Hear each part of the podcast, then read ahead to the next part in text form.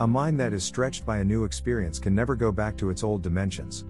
Oliver Wendell Holmes. What do your dreams tell you about your needs and wants as a person?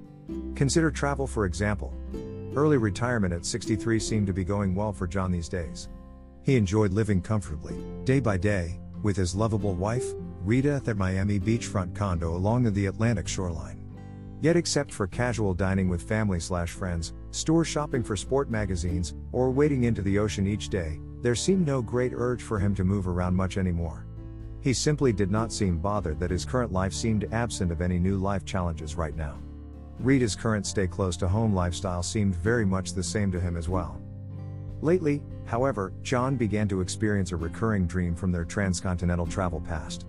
For over 30 years ago, John and Rita once met an Aborigine Indian on a camping tour who led a simple nomadic life amid the austere outback region of Central Australia. In spite of the passing years, John still recalled the haunting shock he felt at the time noticing the wise old owl presence of this native Indian who so intensely stared at him for several minutes at a time during this weird encounter. He also remembered the shock of seeing tangible proof afterward that Australian Aborigines rejected living cheaply and comfortably in modern public housing that the government built for them. John's current flashback to such Aboriginal nomadic ways in the outback also provided vivid images that these native Aussies preferred roaming around wide open spaces to build temporary communities outdoors. But why did John dream so obsessively about these perplexing Aborigine encounters now? So John decided to discuss those past Australia visions with Rita, to obtain some logical explanations for his current dream predicament. After looking at some old photos from this past Australian adventure, both of them soon reasoned that Aboriginal tribes embraced the idea of mobility from place to place in order to obtain a greater sense of self-identity and social connection.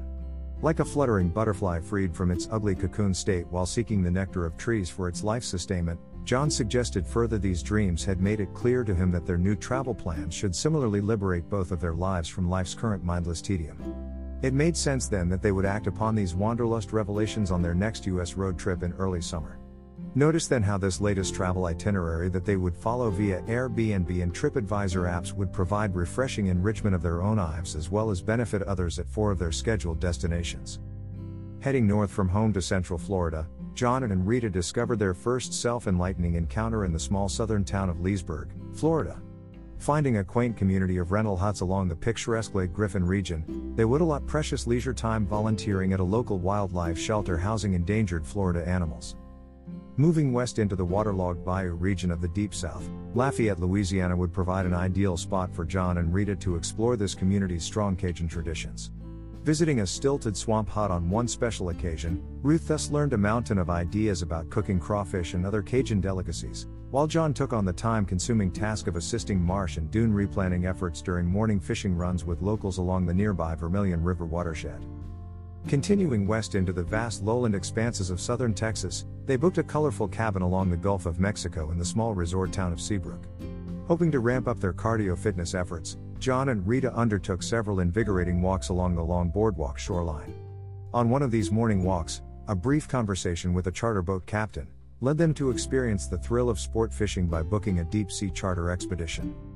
Bypassing the sprawling cities of Houston, San Antonio, and Dallas, John and Rita next opted for a more rural environs of quiet spiritual solitude further northward as they practiced their daily yoga sessions outside their cabin along Broken Bow Lake in southeastern Oklahoma.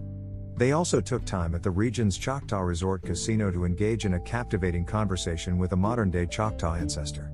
Being encouraged by this tribal member to pay a visit to a Choctaw Nation Community Center, John shared his expertise there for engaging kids to have faith in their future success through career outreach activities.